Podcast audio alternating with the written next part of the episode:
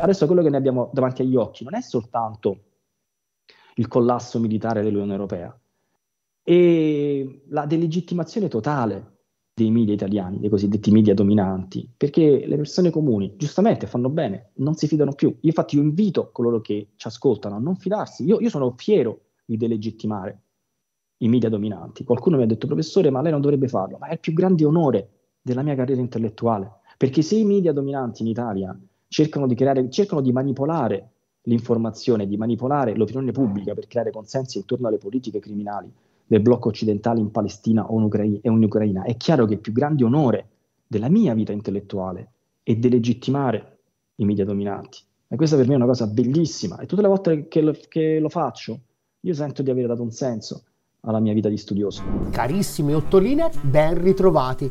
È arrivato il grande momento. Finalmente su Ottolina TV un Alessandro Orsini a tutto tondo e in grandissima forma. Giusto stamattina avevamo pubblicato un breve estratto della lunga intervista che abbiamo registrato ieri. Avevamo commentato l'affermazione piuttosto perentoria del professore Orsini secondo il quale l'Ucraina e con essa l'intero blocco occidentale che l'ha sempre sostenuta si possa dire abbiano ormai definitivamente perso la guerra contro la Russia. Oggi riprendiamo proprio da dove ci eravamo lasciati, e cioè dalle conseguenze di questa disastrosa debacle, soprattutto per quel che riguarda la nostra disastrata Europa. Ma c'è anche molto altro. Col professor Orsini, ad esempio, abbiamo commentato l'ipocrisia del PD che si è riscoperto pacifista solo quando ormai la guerra era definitivamente persa. Ma abbiamo parlato anche dello sterminio in corsa a Gaza e di come il ricorso a questa violenza spregiudicata possa compromettere la supposta superiorità morale della civiltà liberale occidentale. Buona visione.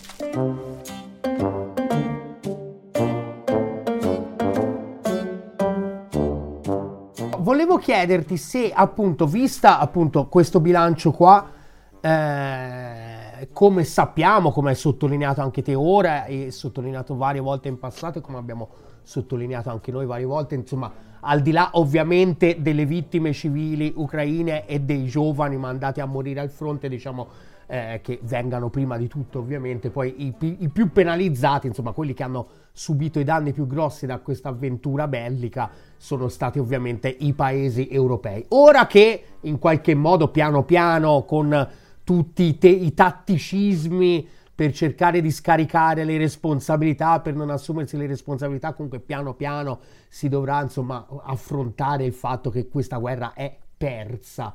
Te pensi che ci possa essere in qualche modo un'emancipazione della classe, di un pezzo di classe dirigente eh, europeo, almeno una dialettica all'interno della classe dirigente europea per emanciparsi dal gioco statunitense e dall'aver obbedito in maniera del tutto acritica e automasochistica, eh, diciamo, ai diktat eh, statunitensi. No, questo è impossibile. È impossibile che accada per la semplice ragione che in una società libera il cambiamento è favorito principalmente, il cambiamento politico è favorito principalmente dai mezzi di informazione. E in Italia il sistema dell'informazione è completamente corrotto. Quindi, essendo corrottissimo, eh, il problema è come invece difendere i responsabili di questo gigantesco fallimento. Quindi la cosa più probabile che possa accadere è che il prossimo segretario generale della Nato sia Ursula von der Leyen, eh, quando non addirittura Mario Draghi. Il problema in questo momento è come coprire i responsabili europei di questo fallimento, perché è chiaro che la classe dirigente europea è una classe dirigente completamente corrotta e di incapaci totali. Perciò il problema in questo momento dell'informazione nelle società libere è coprire questi corrotti e questi falliti. In estrema sintesi non ci sarà un cambiamento, ci sarà un peggioramento. Noi avremo probabilmente in Italia un prossimo Presidente della Repubblica che sarà ancora più asservito alle politiche degli Stati Uniti e alle politiche della Nato. Perciò la mia previsione è un peggioramento, a meno che non ci sia un grande movimento democratico, un grande movimento popolare che riesca a esprimersi e organizzarsi, e, ma questo mh, mm, non è facile affinché, e la sociologia insegna, affinché possa nascere un movimento di protesta ehm, di successo, sono necessarie una serie di condizioni soggettive e oggettive che in questo momento in Italia mancano. Quindi magari c'è un grande dissenso in Italia, ma non c'è la possibilità di organizzarlo. E, ehm, perciò la mia previsione sul futuro delle nostre classi dirigenti è molto, molto negativa, molto pessimista. Non penso che eh, ci sarà un rinnovamento della classe dirigente che guida l'Europa e non penso che ci sarà un cambiamento delle politiche criminali del blocco occidentale in Ucraina o nell'est Europa. Eh, la Nato cercherà di continuare a espandersi, continuerà a utilizzare l'Ucraina fino all'ultimo soldato possibile per fare il minor numero possibile di concessioni alla Russia, soprattutto per coprire il più possibile il proprio fallimento, perché quello che noi dovremmo avere in questo momento è eh, un presidente degli Stati Uniti che si lanci verso una trattativa con la Russia, ma questo Biden non intende farlo perché il progetto di Biden è che gli ucraini resistano almeno fino al voto eh, delle prossime presidenziali, perché negli Stati Uniti si voterà agli inizi di novembre del prossimo anno, quindi fra meno di un anno, e Biden non può arrivarci con una sconfitta eh, dell'Ucraina, cioè deve arrivarci possibilmente in una condizione in cui gli ucraini continuino a combattere, infatti il progetto di Biden è di rifornire gli ucraini delle armi necessarie per tenere le posizioni o comunque per arretrare il più lentamente possibile, perché Avdivka è quasi completamente persa. Non so se Marinka, sempre nel Donetsk, sia già caduta, ma comunque è in procinto di cadere, in condizioni disperate Marinka. E, e Kupiansk si trova anche in una condizione molto tragica. E, ehm, però eh, Biden e l'Unione Europea sono consapevoli di non poter armare l'Ucraina a un punto tale da poter vincere la guerra, da poter liberare i territori occupati. Quindi si tratta di utilizzare gli ucraini come carne da macello per arrivare fino alle prossime elezioni americane. E una eventuale eh, capitolazione, un eventuale crollo dell'esercito ucraino sarebbe un disastro immenso per Biden e probabilmente lo costringerebbe a non ricandidarsi alle prossime elezioni per la Casa Bianca, perché la sua immagine pubblica ne uscirebbe devastata. Chiaramente potrebbe comunque contare sempre sull'appoggio di vari, uh, de- della stampa italiana, della radio italiana, della televisione italiana. Adesso quello che ne abbiamo davanti agli occhi non è soltanto il collasso militare dell'Unione Europea, è la delegittimazione totale dei media italiani, dei cosiddetti media dominanti, perché le persone comuni, giustamente, fanno bene, non si fidano più. Io infatti io invito coloro che ci ascoltano a non fidarsi. Io, io sono fiero di delegittimare i media dominanti. Qualcuno mi ha detto, professore, ma lei non dovrebbe farlo, ma è il più grande onore della mia carriera intellettuale, perché se i media dominanti in Italia cercano di, creare, cercano di manipolare l'informazione, di manipolare l'opinione pubblica per creare consensi intorno alle politiche criminali del blocco occidentale in Palestina o in Ucraina, e in Ucraina è chiaro che il più grande onore della mia vita intellettuale è delegittimare i media dominanti. E questa per me è una cosa bellissima. E tutte le volte che lo, che lo faccio, io sento di aver dato un senso alla mia vita di studioso. Appunto, a, a, parlavi dell'elezione statunitense, Pe- pensi che eh, appunto procedendo in questo modo qua eh, il fronte è una volta finita appunto la tornata elettorale negli Stati Uniti ci, siano, ci sia una possibilità per l'Europa di tornare a parlare con Putin e a parlare anche di energia con Putin? O gli investimenti e quello che è stato fatto in questi due anni, a quel punto saranno tre, saranno sostanzialmente del tutto irreversibili? Se devo giudicare sulla base di quello che vedo adesso, direi di no, che questa possibilità non c'è perché i principali leader europei sono completamente asserviti alla Casa Bianca. E se noi guardiamo anche le ultime dichiarazioni del cancelliere tedesco, sono tutte quante dichiarazioni di guerra, di iperaggressive Perciò noi non possiamo aspettarci un cambiamento da parte di questa classe dirigente, perché questa classe dirigente è quella che ha creato il disastro in Ucraina. Purtroppo i meccanismi democratici, chiamiamoli così, sono tali che consentono a una classe dirigente fallita di riprodursi, perché prendiamo il, caso di Ursula von der Leyen, in un paese libero, se l'Italia avesse un'informazione libera, Ursula von der Leyen verrebbe bersagliata, cioè non io, non il fatto quotidiano. In un paese libero e Paolo Mieli non bersaglierebbe il professor Orsini il fatto quotidiano, bersaglierebbe Ursula von der Leyen, che è la principale responsabile di questo disastro, in un paese libero, in un paese con un'informazione libera. Eh, ma i meccanismi di selezione del personale politico sono tali eh, per cui i falliti si riproducono. Perciò Ursula von der Leyen probabilmente sarà il, pre- il prossimo segretario generale della Nato. E quindi se tu continui ad avere nelle posizioni apicali dei personaggi che sono dei politici completamente falliti, è chiaro che non puoi avere un cambiamento di rotta. In tutto questo bisogna aggiungere la situazione dell'Italia. L'Italia ha avuto danni enormi dalla guerra in Ucraina, di cui nessuno parla, perché in Italia l'informazione non è libera. In un paese con l'informazione libera ci sarebbe un, uh, un report al giorno, un documento al giorno, un'analisi al giorno, anzi 100 analisi al giorno, a spiegare le conseguenze disastrose sull'economia italiana, sull'occupazione italiana della guerra in Ucraina, per le nostre imprese, per i nostri disoccupati, per i nostri occupati, l'inflazione, la perdita del potere d'acquisto e così via. Ci sarebbero 100 documenti al giorno, si parlerebbe soltanto di questo, nessuno però pone in relazione la crisi in Italia con la guerra in Ucraina. E la cosa paradossale è che coloro che sostengono queste politiche folli in Ucraina poi ricorrono alla guerra in Ucraina per giustificare i loro fallimenti. Infatti a volte sento degli esponenti del governo Meloni andare in televisione e dire eh sì, in Italia abbiamo qualche problema eh, con l'economia, il lavoro, però è colpa della guerra in Ucraina. Ma santa pace, e sei tu che assecondi la guerra in Ucraina. E quindi il responsabile sei tu. Vedi che cos'è la logica dell'indagine scientifico-sociale? La, la logica applicata nel dibattito pubblico. Tu sei un esponente del governo Meloni, vai in televisione e dici noi in Italia abbiamo molti problemi economici a causa della guerra in Ucraina. Tu sei un sostenitore di queste politiche disastrose della Nato in Ucraina, dovresti dire io sono uno dei principali, io che faccio parte del governo Meloni, sono uno dei principali responsabili del disastro economico dell'Italia. È abbastanza sillogistico. Adesso abbiamo visto il PD, allora perché non voglio parlare male soltanto del governo Meloni, allora per par condicio voglio dire qualcosa anche del PD. Il PD ha tenuto una conferenza a Milano ieri domenica, bellissima, organizzata da Cooperlo, mi sembra che sia stata a Milano, quindi mi scuso se questo dettaglio non fosse corretto, ma credo che sia stato a Milano.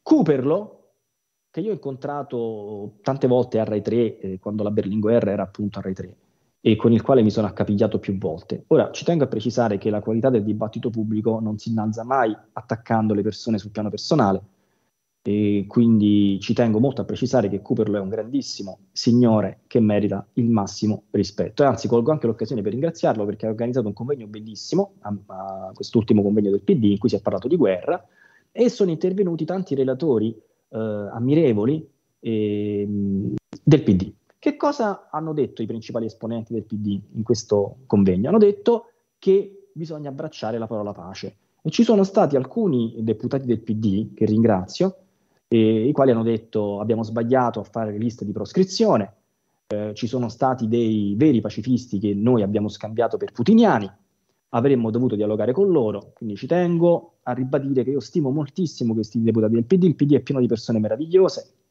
ci sono anche grandi pacifisti come Rosy Bindi, come tanti altri. Ma dal punto di vista politico, questo non è pacifismo. Eh, non è pacifismo. Che cosa intendo dire? Chiariamo che cosa sia un pacifista. Pacifismo non è il fatto che quando la Casa Bianca dice che bisogna esecrare la diplomazia e inviare soltanto armi, tu dici che questa è la linea politica giusta. Vedi Bonaccini, vedi anche la Schlein, anche se con delle sfumature, eh, perché alla Schlein voglio riconoscere moltissimi meriti. Diciamo, tra le persone che stimo di più nel PD, la Schlein è in assoluto quella che stimo di più. E, però anche questa è stata la posizione della Schlein. La Schlein è stata una posizione identica a quella del governo Meloni, che poi ne- nemmeno identica a quella del governo Meloni, perché per nostra grandissima fortuna nel governo Meloni ci sono anche delle forze pacifiste che hanno frenato molto i vari deliri bellicisti di alcuni ambienti italiani. Comunque diciamo che per essere più corretto nel modo di esprimermi, siccome il governo Meloni è una realtà composita e complessa, ci sono anche tanti pacifisti per nostra grandissima e inestimabile fortuna, la Schlein ha detto le stesse cose della Meloni sulla guerra in Ucraina. Allora, il pacifismo non è che quando la Casa Bianca dice mandiamo le armi e disprezziamo la diplomazia perché in base ai nostri calcoli l'Ucraina può vincere la guerra contro la Russia, tu appoggi questa linea. E non è pacifismo che tu inizi a dire ah dobbiamo iniziare a parlare di diplomazia dopo che la Casa Bianca ha preso coscienza che non può vincere la guerra in Ucraina e inizia a fare delle aperture nei confronti di Putin. Quello che vorrei spiegare ai giovani, il pacifismo è innanzitutto coraggio. Il pacifismo è che tu sei contro l'esecrazione della diplomazia e le politiche criminali del blocco occidentale in Ucraina, anche quando tutti ti insultano. Se tu sei un pacifista, tu porti avanti comunque i tuoi valori, anche se tutta la stampa italiana e internazionale ti calunnia, ti diffama, ti insulta, anche se ti distruggono una carriera accademica, anche se sei minacciato nella carriera, anche se ti censurano, anche se ti chiudono i, i centri di ricerca, perché un pacifista è uno che paga un prezzo. Quindi il pacifismo richiede come primo valore il coraggio e come secondo valore la forza, la forza interiore, la forza morale di rimanere soli contro tutti, perché nella vita di un pacifista queste situazioni si possono verificare. E per me il convegno che ha fatto il PD è un convegno bellissimo su cui ci sarebbe molto da riflettere. E allora io dico, lancio una sfida al PD e dico, cari amici del PD, io vi voglio un mondo di bene, siete delle persone onestissime, bravissime, chiaramente secondo me Bonaccini è anche la persona più onesta che esista al mondo, uh, per carità un grande amministratore, non ho niente di personale contro di lui, assolutamente, assolutamente anzi gli voglio anche bene, mi ha attaccato mille volte, è stato tra quelli che hanno lottato perché la RAI mi strappasse il contratto con carta bianca, cosa che è puntualmente accaduta, cioè in una società libera uno studioso fa delle analisi fondate su dati, fatti, documenti e date storiche, gli strappano il contratto in RAI, un partito di sinistra che chiede alle persone di lavorare gratis, questo è stato il PD, cioè mi hanno strappato il contratto in RAI perché la, la teoria è che se tu dici cose che non piacciono ai vertici del PD allora devi lavorare gratis, questa è l'evoluzione della sinistra diciamo così, dalla difesa dei lavoratori, dalla difesa del contratto di lavoro a strappiamo i contratti di lavoro delle persone che dicono cose contrarie a quello a, con, che, che, che, smascherano le politiche criminali del blocco occidentale in Ucraina. Allora, la, la sfida che vorrei lanciare al PD e mh, in particolare all'area culturale di Cooperlo, che credo sia una delle più sensibili ai temi che tratto, è questa. Voi volete dimostrare che siete pacifisti? Eh, allora dovete denunciare pubblicamente Netanyahu. Cari amici, e se no dov'è il coraggio? E dov'è la forza, cari amici del PD? Voi volete dimostrare che siete davvero pacifisti? Allora chiedete di sospendere le forniture militari a Israele, chiedete che il Parlamento europeo designi Israele come Stato terrorista. E il Parlamento europeo, il PD, l'ha fatto nel novembre del 2022, ha designato la Russia Stato terrorista. E come mai che Bonaccini ha tutto questo coraggio per designare la Russia stato terrorista o comunque per approvare quel tipo di decisione. E come mai Bonaccini non chiede di designare Israele stato terrorista, nonostante il terrorismo utilizzato da Israele contro i civili a Gaza sia spaventoso, con più di 16.000 civili uccisi, 7-8.000 bambini massacrati, dilaniati fatti a pezzi? E come mai Bonaccini non chiede alla uh, Corte Penale Internazionale di spiccare un mandato di cattura uh, contro Netanyahu per crimini contro l'umanità? E come mai Bonaccini non fa questo nonostante i più autorevoli, i più autorevoli medici britannico-palestinesi raccontano di operare i bambini a Gaza senza anestesia, che amputano gli arti dei bambini a Gaza senza anestesia e i bambini di Gaza addirittura sopravvivono senza anestesia e muoiono dopo per il dolore.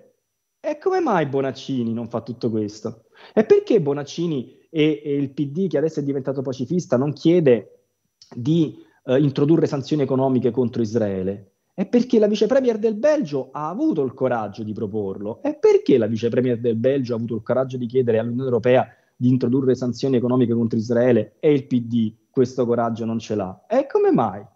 E come mai?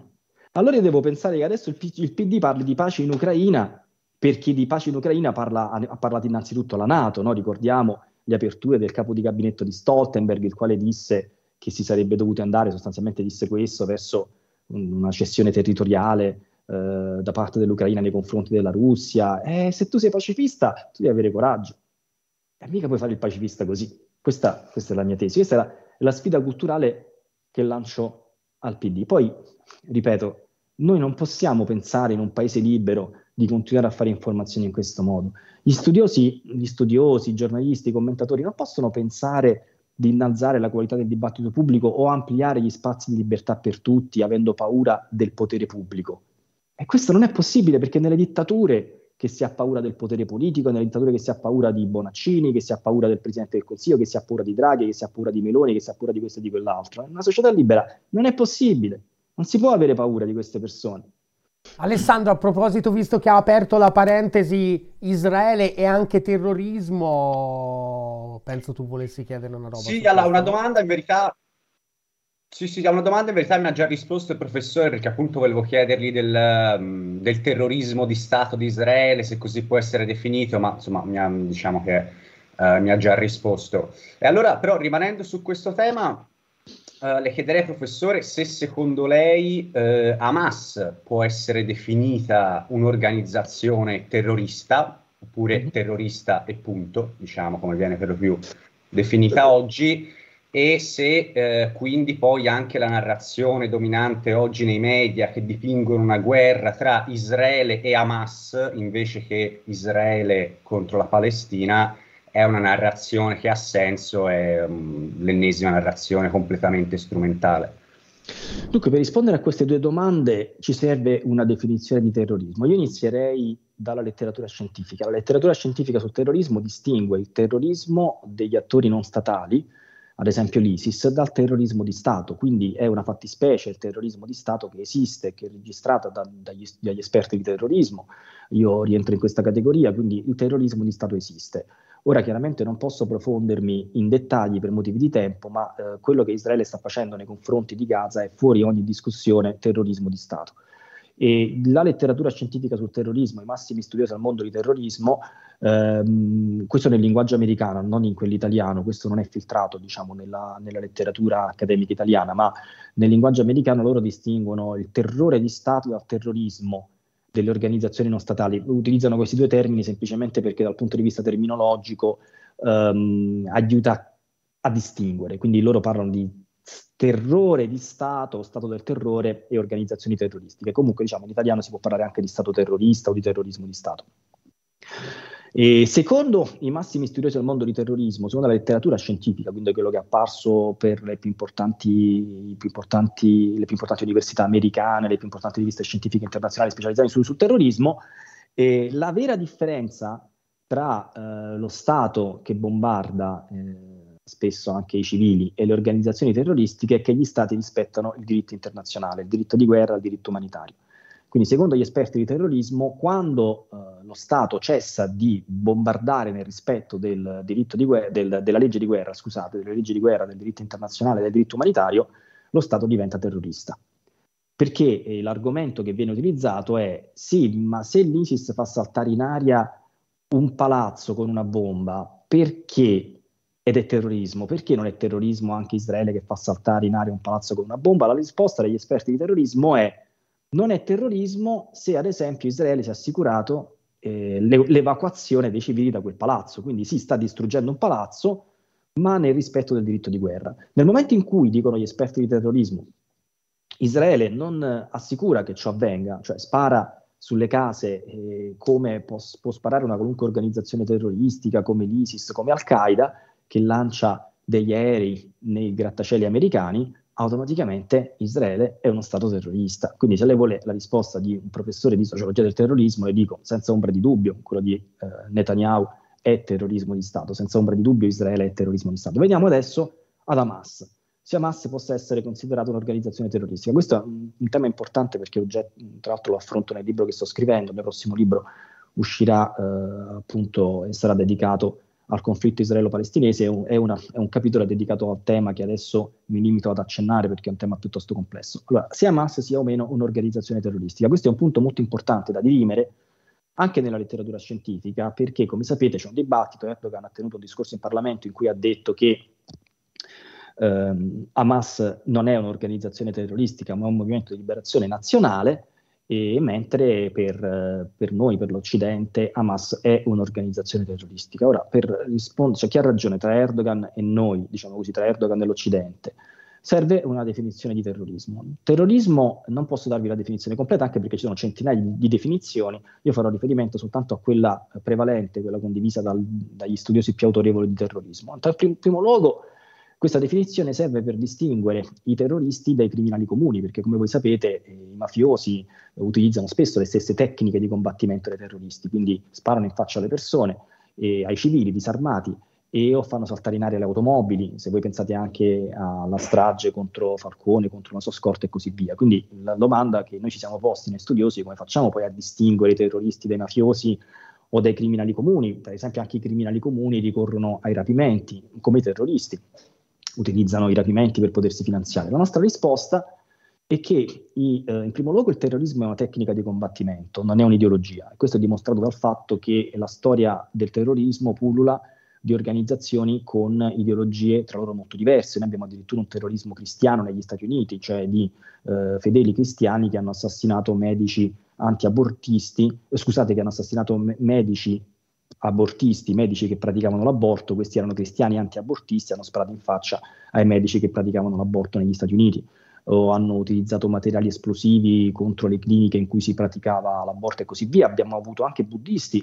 che hanno utilizzato il terrorismo, se pensate all'attentato contro la metropolitana di Tokyo del 1995, abbiamo uh, terroristi neofascisti, terroristi marxisti-leninisti, terroristi islamici, ehm, abbiamo un, un, terrorismo di matrice nazionalista, insomma abbiamo, il terrorismo non è un'ideologia, è una tecnica di combattimento che chiaramente è sorretto da un'ideologia disumanizzante, ma resta pur sempre una tecnica di combattimento e la seconda caratteristica eh, che definisce un terrorista e quindi un'organizzazione terroristica è il fatto che loro abbiano un'ideologia. Quindi i, diciamo, uno dei massimi studiosi al mondo di terrorismo scrive proprio così testualmente in un suo manuale, eh, lui si chiama Bruce Hoffman, e scrive i terroristi sono sempre altruisti, chiaramente lui lo scrive tra virgolette altruisti. Eh, e poi lui arriva a scrivere eh, il terrorista è un intellettuale violento, perché? Che cosa intende dire in questo modo? Eh, perché i terroristi hanno un'ideologia e usano la violenza per ottenere il mutamento sociale. Poi chiaramente questo altruismo, in sociologia questa parola viene utilizzata in maniera eh, amorale, quindi senza un'accezione valoriale. Quindi il, noi quando siamo altruisti possiamo fare anche cose mostruose eh, in nome dell'altruismo, incluso lo sterminio di intere categorie sociali. Diciamo, noi sterminiamo questa categoria sociale per il bene dell'umanità. Quindi in sociologia il termine altruismo ha un significato, ha una accezione diversa rispetto al linguaggio di senso comune. Però una seconda caratteristica che definisce i terroristi è il fatto che abbiano un'ideologia, cioè usano la violenza perché vogliono cambiare la società in una certa direzione. La terza caratteristica del terrorismo è che distingue l'obiettivo primario dall'obiettivo strumentale. Mentre per la camorra generalmente la vittima è un obiettivo primario, quindi io uccido la persona che non paga il pizzo, e, prevalentemente, chiaramente anche la violenza della Camorra in molti casi ha un obiettivo strumentale, ma questo è eclatante nel terrorismo perché Hamas uccide, ad esempio l'ISIS realizza la strage del Bataclan il 13 novembre del 2015, quello è l'obiettivo primario, le vittime del Bataclan, ma l'obiettivo strumentale, eh, scusate, chiedo scusa, l'obiettivo strumentale sono le vittime del Bataclan, ma l'obiettivo primario, cioè il vero obiettivo, è il governo francese, cioè ottenere che il governo francese la smetta di bombardare le postazioni dell'ISIS in Siria. E nel caso di Hamas del 7 ottobre del 2023, le eh, vittime sono l'obiettivo strumentale, quindi eh, loro hanno ucciso tanti ebrei e tanti israeliani, ma l'obiettivo primario è la comunità internazionale, l'ONU, gli Stati Uniti, il governo di Israele, i governi arabi, cioè l'obiettivo primario è uccido tutte queste persone, non perché io sia realmente interessato a uccidere queste persone, ma perché a me interessa portare un messaggio a un pubblico più ampio attraverso questa strage per fare pressioni sul mio obiettivo primario, che appunto il governo israeliano, i governi europei e così via. E adesso non, non, elenco tutte le altre caratteristiche dei terroristi, ma dal mio punto di vista, secondo me dal punto di vista di quello che la letteratura scientifica ci, ci dice, Hamas è un'organizzazione terroristica, anche se persegue il fine della liberazione nazionale, perché negli studi scientifici sul terrorismo noi distinguiamo la tecnica di combattimento dalla motivazione per cui viene utilizzata. Quindi eh, il fatto che un cristiano spari in faccia a un medico abortista perché vuole impedire che uccida un bambino, tra l'altro questi terroristi cristiani uccidevano medici abortisti che predicavano l'aborto quando il feto era completamente costituito, cioè l'aborto in, a, a, sette mesi, e a sei mesi e così via. Quindi il fatto che loro perseguono questo obiettivo altruistico non cambia il fatto che la tecnica di combattimento sia comunque terrorismo, Perciò noi non definiamo le organizzazioni terroristiche in base alla finalità che perseguono, ma alla tecnica di combattimento che utilizzano, al fatto che eh, loro distinguono, eh, utilizzino la violenza distinguendo l'obiettivo primario dall'obiettivo strumentale. Quindi, dal mio punto di vista, Hamas può essere definita in due modi. o la definiamo come un'organizzazione terroristica che persegue la liberazione nazionale, oppure come un movimento di liberazione nazionale che utilizza il terrorismo. Chiaramente la prima definizione è quella che preferisco, la seconda è quella di chi ha un atteggiamento più morbido nei confronti di Hamas, ma dal mio punto di vista non ci sono dubbi sul fatto che Hamas sia un'organizzazione terroristica. Poi chiaramente Hamas non è soltanto un'organizzazione terroristica e tante altre cose, ma questo fa parte della natura ibrida di molte organizzazioni terroristiche. Infatti io nei miei studi cerco di individuare il tipo più puro di organizzazione terroristica, per esempio nel mio libro Anatomia delle Brigate Rosse ho elaborato questa strumentazione concettuale, ho cercato di individuare l'organizzazione terroristica allo stato incandescente, cioè il tipo più puro, quindi richiamandomi agli studi di Max Weber, il cosiddetto tipo ideale. E io l'ho definita setta rivoluzionaria, setta, cioè il, il tipo più puro di organizzazione terroristica è una setta rivoluzionaria. E nei miei libri, in Anatomia delle Brigate Rosse, ma poi credo anche nei libri che ho scritto per Rizzoli sull'ISIS, eh, io spiego quali siano le caratteristiche di una setta rivoluzionaria. E ovviamente quando una setta rivoluzionaria cresce, Hamas nasce come setta rivoluzionaria, quindi inizialmente ha tutte le caratteristiche di una organizzazione terroristica allo stato puro, ma poi dopo evolve, cresce, eh, sviluppa delle ramificazioni, diventa una vera e propria organizzazione, diventa un partito-stato, diventa tante cose. Quindi io direi che allo stato attuale delle nostre conoscenze Hamas è un'organizzazione terroristica e molte altre cose. Ma se noi eh, ricorriamo alla storia del terrorismo e quindi alla storia di Hamas, la natura terroristica di Hamas balza agli occhi quando ne studiamo il periodo degli attentati di Hamas dal 1987, nel 93, nel 94, quando Hamas fa uso, ma, ma poi chiaramente anche dopo, fa uso dei kamikaze. È chiaro che Hamas ha condotto tanti attentati contro gli israeliani, penso non so all'attentato mostruoso contro il ristorante Sbarro, eh, dove eh, militanti di Hamas si imbottivano di esplosivo, si facevano saltare in aria dei ristoranti, esattamente come i militanti dell'ISIS e di Al-Qaeda. Quindi se noi ripercorriamo la storia di Hamas andando indietro, che cosa accade in questo film visto a rallentatore andando indietro? Che noi riduciamo la complessità di Hamas perché questa complessità è cresciuta con il passare del tempo, quindi andando indietro, ecco perché gli studi storici sono importanti, noi eliminiamo vari, varie stratificazioni storiche di questa organizzazione terroristica e quello che viene fuori di Hamas è che nasce come setta rivoluzionaria, cioè come organizzazione terroristica allo stato puro. Volevo capire, no? visto che appunto, appunto a Gaza Israele sta procedendo a un vero e proprio sterminio della popolazione civile in qualche modo, ma non è chiaro se riuscirà ad ottenere anche risultati militari significativi, no? Eh, mm-hmm. Volevo capire se, se, se ritieni questa uh, uh, più una testimonianza di forza o una testimonianza di debolezza e quanto questo in qualche modo acceleri eh, eh, il processo in qualche modo di declino relativo di quello che chiamiamo un po' occidente collettivo, no? in qualche modo. Dunque, io eh, non credo che Israele possa raggiungere l'obiettivo di eliminare tutti i militanti di Hamas per una molteplicità di ragioni, una delle quali la più importante è che si stanno riproducendo. Quindi, dal punto di vista logico, dal punto di vista logico, se noi ci muoviamo soltanto nel campo della logica, noi possiamo ipotizzare con un esperimento mentale che Israele riesca a uccidere tutti i militanti di Hamas. Se ma chiaramente questo è un esperimento mentale, Hamas smette di reclutare militanti.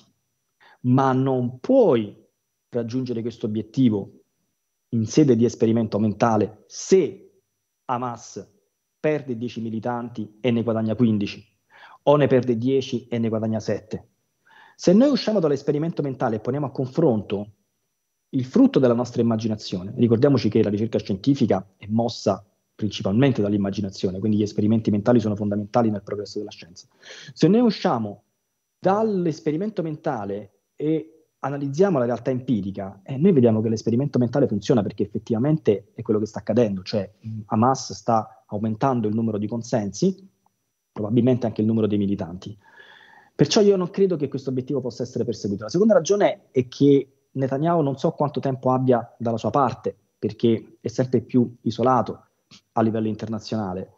Per quanto io penso che abbia ancora molto tempo, perché l'Unione Europea, essendo, avendo una classe dirigente completamente corrotta, e completamente fallita, non fa niente per fare pressioni su Israele affinché la smetta di massacrare i palestinesi a Gaza, fa soltanto chiacchiere. Ma questo è tipico delle classi dirigenti completamente corrotte e completamente fallite. Considerate che quando io utilizzo il termine corruzione, eh, lo utilizzo nel senso inteso da Vilfredo Pareto e quindi non nel senso, di, nel senso comune no, della bustarella, cioè corrotta nel senso che prendono i soldi, no, corrotti in un senso se vuoi anche più grave, perché noi abbiamo casi di capi di Stato corrotti che erano molto virtuosi. Se le prende il caso del primo presidente dell'Ucraina dopo il crollo del muro di Berlino, il crollo del comunismo, Kuchma, e lui era corrotto ma molto virtuoso perché aveva capito che per salvare l'Ucraina doveva fare una politica di bilanciamento tra la, la NATO, tra, tra, l'Occidente e la Russia ed è riuscito molto abilmente in questa impresa, quindi era corrotto ma ha fatto bene al suo paese. E, ehm, quindi non intendo la corruzione in quel senso, che c'è qualcuno che ti dà i soldi in nero, la bustarella, la corruzione in quel senso lì, no, in un senso molto più grave e molto più tragico dal punto di vista della storia universale. Ma se qualcuno fosse interessato a approfondire questi miei ragionamenti, c'è un libro che ho scritto al riguardo che si chiama Teoria sociologica classica e contemporanea che ho pubblicato per UTET e quindi capirà meglio il senso, di, il, la, il, senso il significato che attribuisco a questo termine, no? di classe dirigente completamente corrotta. Quindi essendo la Commissione europea completamente corrotta, non farà nulla per fare pressioni su Israele affinché la smetta di massacrare i palestinesi. Infatti nessuno sta facendo nulla, nemmeno Biden, fanno soltanto chiacchiere perché sono schierati in favore del massacro dei palestinesi, però, devono, eh, però si preoccupano dei voti nei loro paesi. Quindi la strategia che utilizzano è di dire a Israele devi stare attenta a non uccidere troppi civili, però poi fanno di tutto perché Israele continui a massacrare i civili. Questa è un po' la situazione tragica in cui noi ci troviamo a causa dei grandissimi corrotti dai quali siamo guidati in Europa. La, un'altra ragione per cui io penso che Israele non possa perseguire l'obiettivo di eliminare tutti i militanti eh, di Hamas è che questi sono sparsi, non si trovano soltanto a Gaza. E Hamas ha vari epicentri, vari epicentri, non ha soltanto Gaza. I capi di Hamas sono a Gaza, sono nelle carceri, sono eh, in Cisgiordania, sono anche all'estero, quindi è un'organizzazione molto ramificata con molti appoggi internazionali, quindi generalmente quando tu hai l'appoggio di paesi importanti come la Turchia, come il Qatar e non soltanto, diventa difficile che un paese, in questo caso Israele, possa eliminare il 100% dei tuoi militanti. Infatti, siccome Israele se ne rende conto, e non soltanto Israele, uno degli argomenti che viene dibattuto, diciamo così, un po' nascostamente, ma nemmeno troppo, e di modificare la strategia eh, per non ammettere il fallimento. Quindi già negli ambienti del governo di Netanyahu, e non soltanto si inizia a dire ma forse le potremmo dire che l'obiettivo è raggiunto nel momento in cui uccidiamo i capi di Hamas, che è una cosa ridicola, perché chiaramente uccidere il capo di Hamas è come uccidere il capo di Al-Qaeda, viene sostituito da Al-Zawahiri e poi Al-Zawahiri da altri e così via. Quindi, ehm, però Israele sta già iniziando a pensare di sviluppare un'altra narrazione, chiaramente con il sostegno dei corrottissimi media italiani che faranno passare questo massacro per una vittoria. Perché i corrottissimi media italiani a, appoggeranno questa narrazione di Israele, lo stanno già facendo in parte?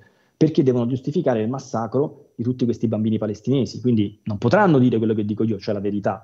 A un certo punto si renderanno conto che il 100% dei militanti di Hamas non può essere eliminato e quindi è evidente che questo massacro è stato inutile. No, dovranno dire eh no, però questo massacro in qualche modo è stato utile perché poi Israele ha ucciso il capo di Hamas. Delirio allo stato puro, che poi non è nemmeno delirio, è semplicemente pure semplice corruzione del sistema dell'informazione. Un sistema dell'informazione, questo l'ho spiegato sul Fatto Quotidiano, io lo definisco fallito quando, eh, scusate, lo definisco corrotto, lo definisco corrotto quando viene meno ai propri doveri deontologici.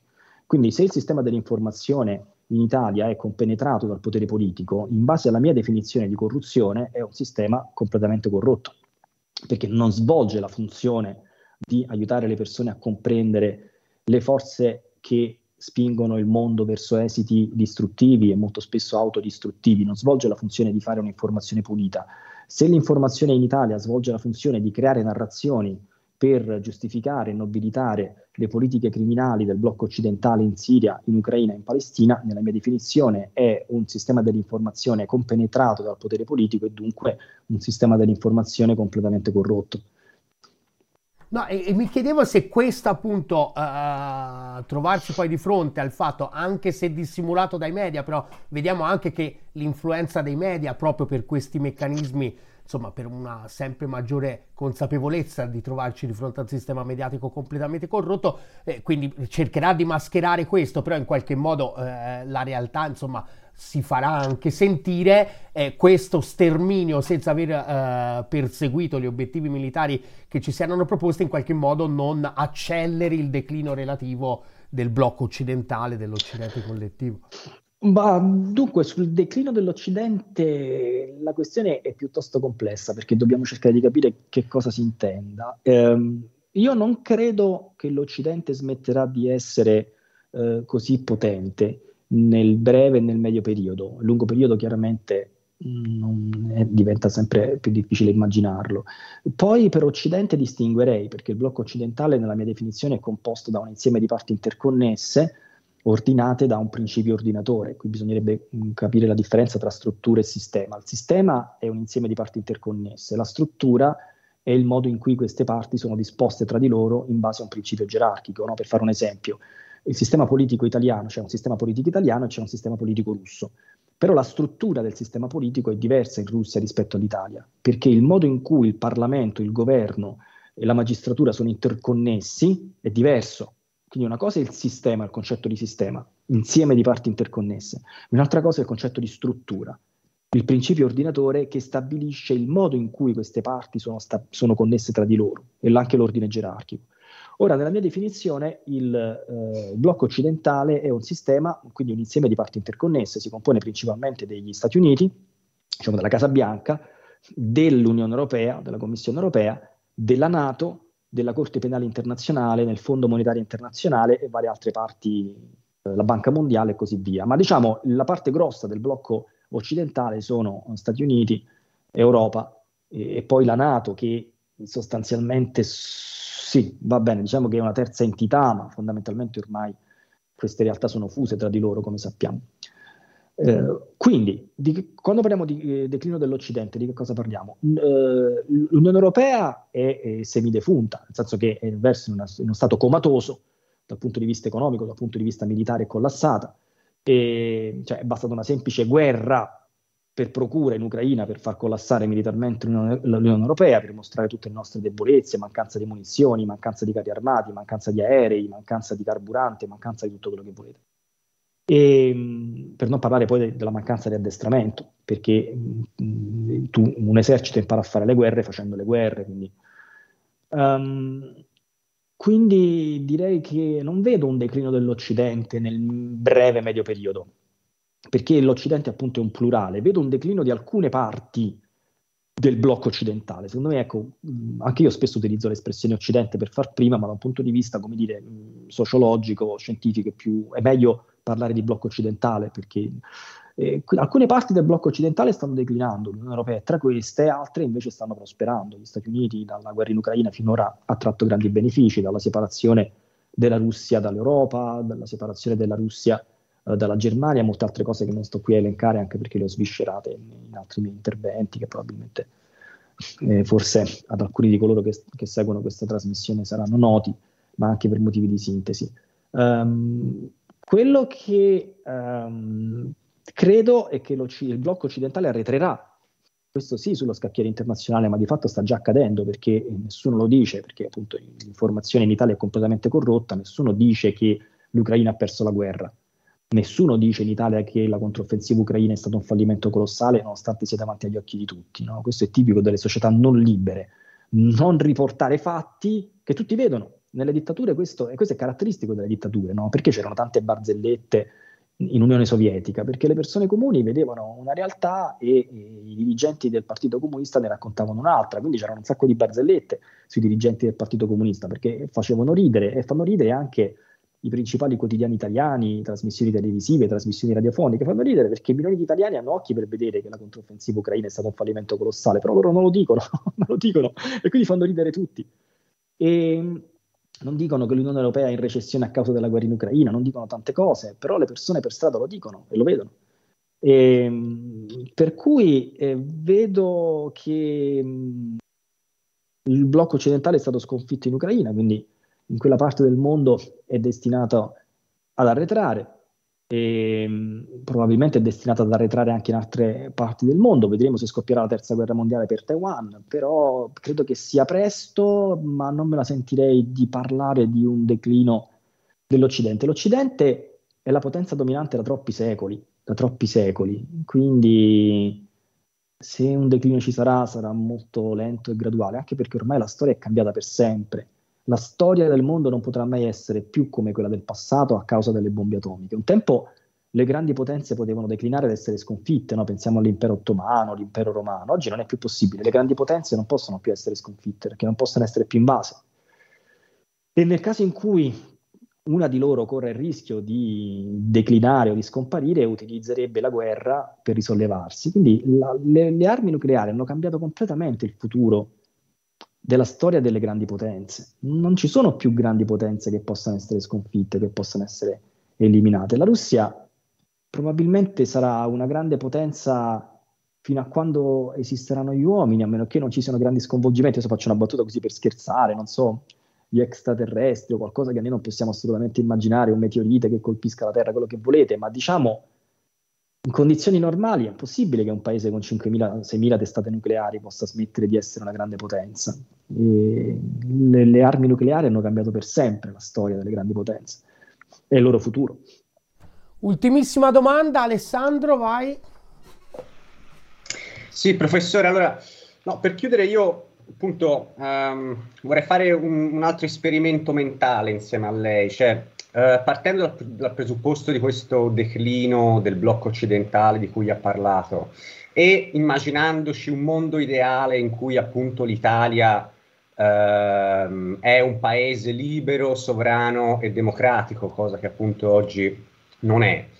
Um, per tutelare al meglio il proprio interesse nazionale, in che modo si dovrebbe rapportare uh, con le forze emergenti dei BRICS? E più in generale appunto con il nuovo ordine multipolare che si sta profilando?